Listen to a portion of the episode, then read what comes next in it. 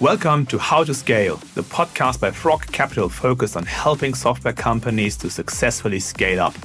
For more than 10 years, we have developed a solid understanding of the common challenges that scale up companies face. With our group of operating partners, who have learned from years of experience, we have created the Scale Up methodology, which brings together insights and tools to help improve companies' probability of reaching sustainable profitability. Each podcast looks at a different challenge that all companies will face on their way to scale. My name is Jens Düing. I'm one of the senior partners at Frog Capital, the investor focused on purpose driven European software companies in the scale up phase. Over the last 20 years, my own personal journey has led me to work in this space, challenging the status quo to identify better ways to tackle problems. To make sure you don't miss any future episodes, sign up for the podcast at frogcapital.com slash podcast. Today, we are being joined by Ulli Dittgen who is the HR lead at our portfolio company, Caspar Health, and has had a wealth of experience in HR leadership roles across the world. Ulli, hello. Thank you very much, Jens, for this invitation. Very excited to be here with you today.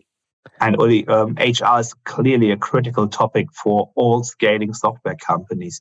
Do you want to give us a quick introduction of what your role entails at Caspar um, and where you're taking it? Very, very happy to do that. I am, as you said, the Chief People and Communications Officer at Caspar Health.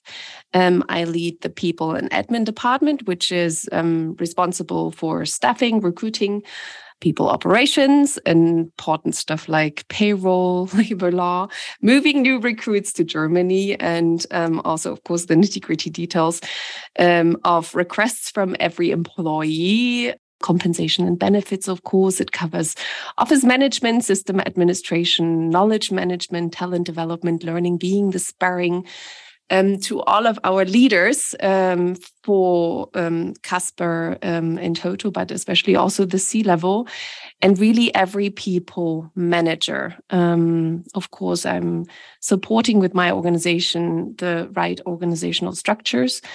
Um, to scale um, and much more. I'm just as I'm speaking, I realize that we could probably do a podcast only on all of these different functions that an HR department entails.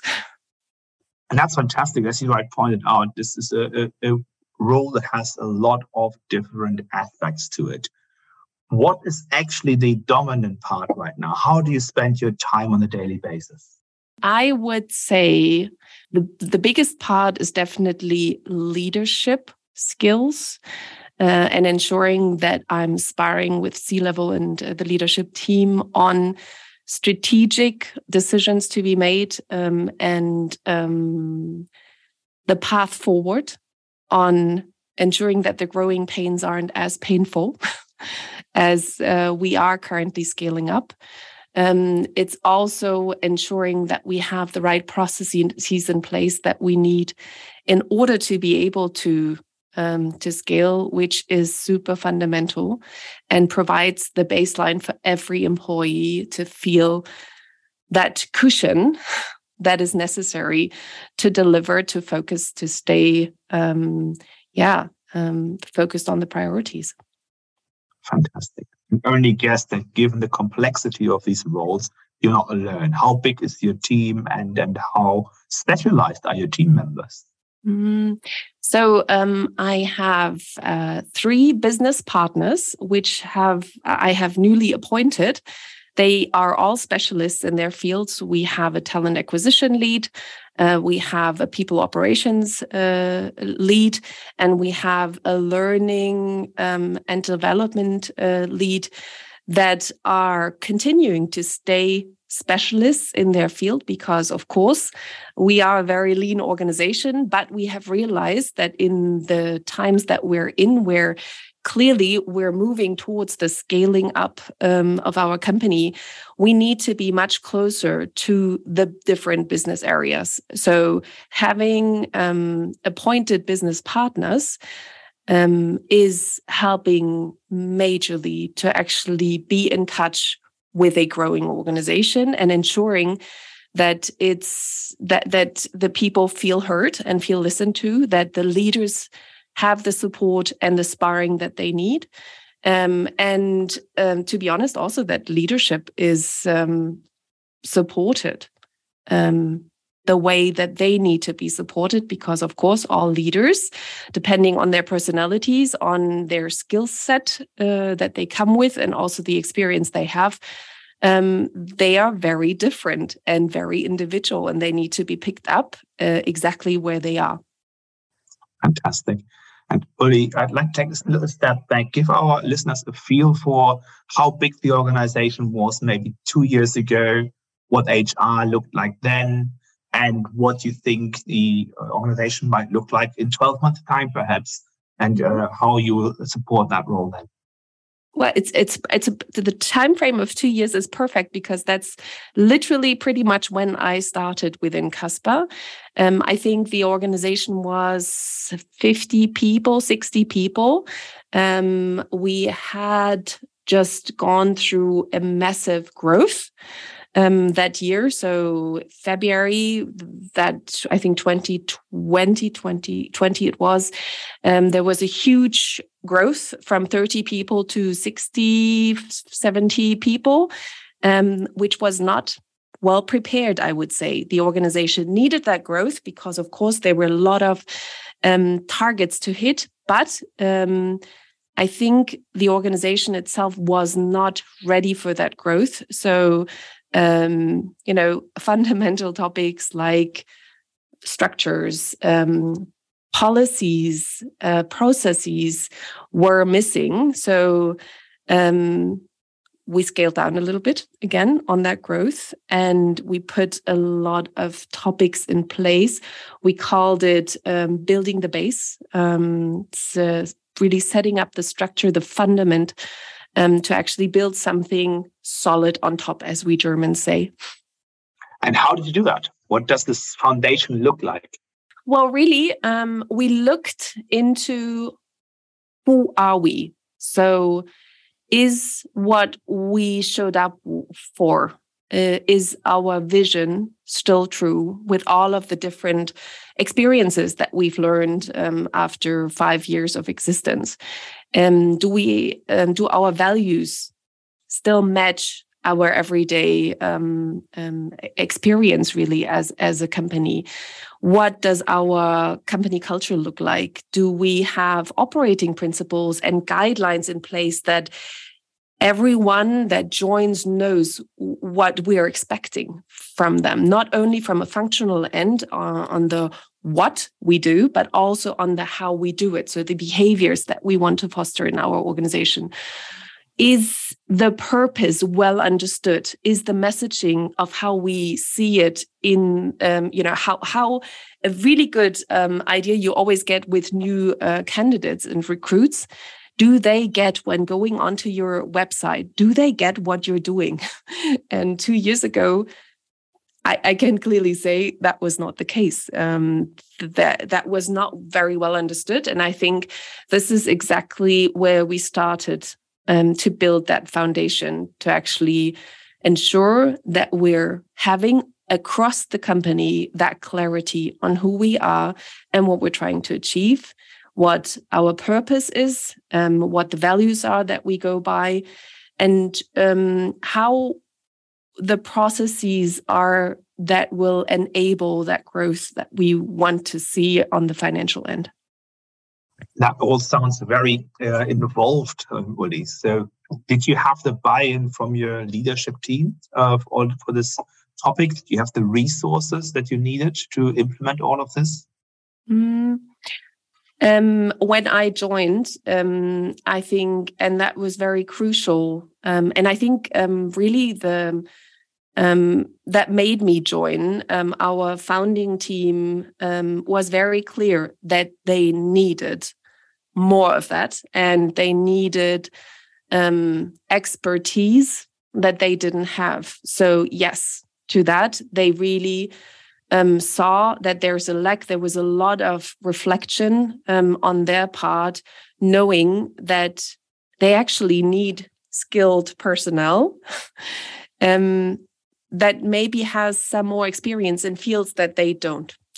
Um, and that's how I joined. And that's why from the beginning, I had a huge amount of trust um, and, um, yeah, the ability to really impact all of these areas from messaging, but also from, you know, driving um, the the organization the foundation of of um, this organization building with them. Fantastic, and I think perhaps I didn't ask the question in, in the most uh, beautiful manner possible because the point obviously is that you do have that support here, and it's critical to uh, to success. Because uh, what is positively surprising uh, in in our context here is that you are actually at the board level. You're sitting in the executive board levels. Was that a critical factor for you? Um, it it was yes, um, because I do come with a very strategic HR background. Uh, I've I'm, I'm I'm more of a generalist myself, but in a way of a very strategic uh, generalist coming from um, big pharma giants, uh, having done um, mergers and acquisitions, and you know with hundred thousands of employees across the entire globe um, having been the global HR lead for BMG, which is a music company um, um, of Bertelsmann. And um, I know how critical it is to actually install this mindset of we need to take care of not only what a marketeer would say, what our clients know about us, but also what our employees understand because they are and it's uh, you know i think everyone knows that um, everyone believes that the, the, the people that you have are the critical most critical asset. But how, how do you enable them to actually perform? And um, that's exactly i think the pitch that i went with that i i'm a strong believer that with transparency with clear buy in of everyone, understanding of why we're heading this way, why we need to take the shortcut, why you can be trusted because I'm going to listen to you as well in the right moments because, um, you know, um, I'm there for you and we care for one another. Honestly, truthfully, um, that's what this is about. And I think um, I've seen now in this these two years that this holds true. Like the asset of this, the people that you have holds true in a startup scale up even more than in big uh, in big corporations because Fantastic. we need to deliver we need to deliver and we need to go above and beyond oftentimes and we are expecting to a certain extent that people go that extra mile. And you only get that buy in if they see that they are cared for too. Perfect. Particularly in the last few years, been there have been plenty of options for employees to come. And you are a purpose-led company. You've always been more successful, had less pain than other portfolio companies of ours. But how do you go about attracting the right talent and how do you select it? Mm, so I think we're really we're trying to be very clear with the requirements. What do we really need? What you know what is our expectation of that person from a competency factor? And then it's the cultural fit for sure. And then uh, so so our recruiting path is you have the cultural fit with our talent acquisition lead. Um, we have the functional fit with the potential hiring manager. Um, we have a team interview where the team has a buy in because, in the end, they are going to onboard that person. They're going to have these interactions. They have they are going to pair code. They're going to have you know they they are going to be interacting. So, um, we need to make sure that this is you know it's it's uh, it's a long lasting friendship that we're planning there. not you know willingly but yes um, you need to be able to veto um, and chemistry is a hugely important factor um, and then yes um, I think we've also made some mistakes in our hiring. Uh, it's um, it's something that you know fail fail often and early it's fine to make mistakes. We need to learn from them. We do retrospectives. We are clearly, you know, addressing these topics and we're trying to become better every day. Yeah, that makes a lot of sense. There's one other aspect um, that is, I think, quite an interesting one to draw on. I mean, I think you have more experience than most, and that's about navigating differences, cultural biases, diversity, motivations. How do you do it? It's actually, um, I think, I think it's actually using all of your senses. We're not. When I look at a lot of managers, we have become more numb to using our senses, um, and I wish that we would be more able to see, that we would be better in hearing, that we would be more empathetic in saying things. Um, so really, and also, you know, as I said earlier, using your gut and going for that notion of, ah, was that did I did I say it right? Maybe you didn't. But if you then reach out to actually verify whether you did or not, it goes such a long way. So um, seeing the people, knowing that of course, someone with an Indian background is always going to be so much more polite. And you need to actually really, you know, you know, you need to actually say, please, you go. I, I always go into these meetings and I say, no BS, please. We are wasting our time if we're not talking about the topics that we can actually change to make them better. Mm-hmm. Um, and um, and yes, um, we our staff base, our therapists and doctors are mainly German.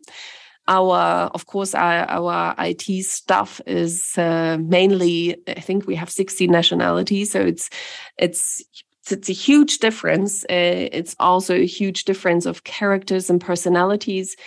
Um, in the leadership team lately, we've been using uh, Myers Briggs uh, tests to actually identify how we work. Uh, are we introverts? Are we extroverts? Um, you know, how do we think and how do we act? As thinking first and then acting, or acting and then thinking and then acting? So these kind of things to actually better understand how we are functioning within the teams and how we can ensure to actually not neglect individual team members that might be different. Because different is good. It's the diversity yeah. that we need. And it's that second thought that we would never have if there was not that other person that comes with a very different mindset and with different experience. Um, and I think it, th- this is crucial. Yeah, agreed. I've certainly seen that as well. Makes sense. Thank you, um, Ulli. Which brings me to my final question of your top three tips for scaling software companies. How do they scale their HR side properly?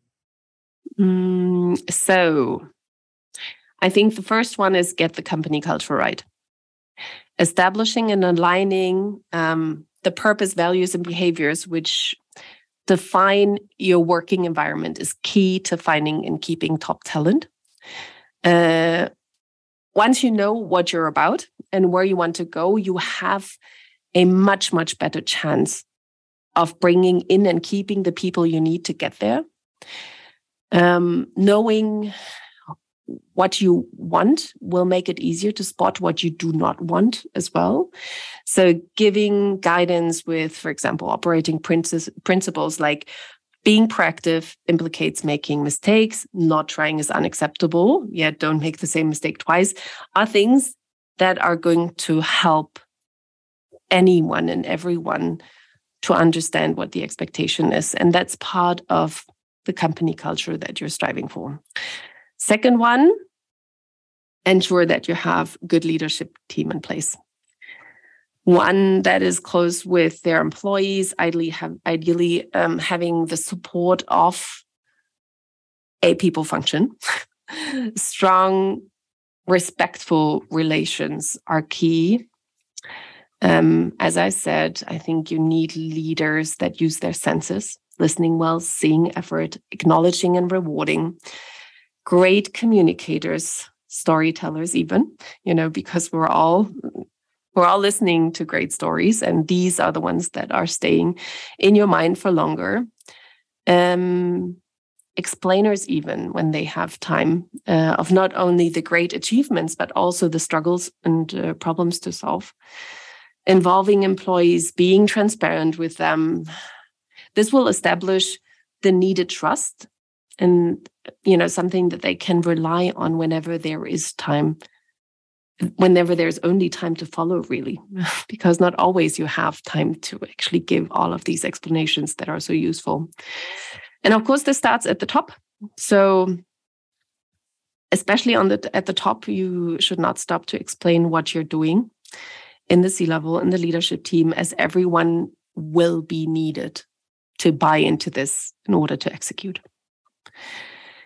The third one, which is a, probably a bit you know, bizarre. uh, but it's also one that is important. Um, I think when you pay peanuts, you will get monkeys. so you want and need highly qualified personnel, as most likely what got you here won't get you there. So, constant change, building up the base means a continuous transformation and little time to train staff, and a huge need for new, better, fresh ideas. Um, and people need to know what to contribute, what to change, what to keep. And for that, I think experience is crucial. And you will only get really qualified staff if you pay appropriately that makes perfect sense. I have to say, even from an investor's point of view, um, Ulli, thank you very much. It's been incredibly insightful to have you on our, um, on our podcast.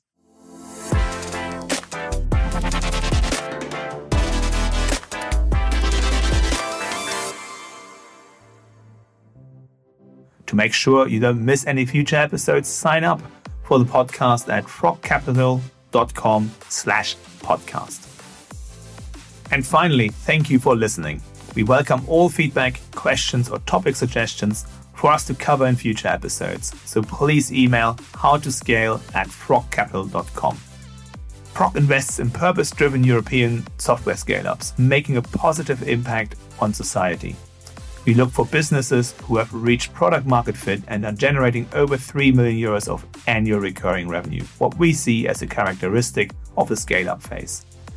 It's a stage where businesses are continuing the path of positive growth, a purpose driven route to sustainability and profitability. Our own purpose is to help scale the most exciting purpose driven software companies in Europe. We do this with both capital and our in house team of operating partners who work closely with all the companies we invest in to overcome the inevitable challenges scale ups face.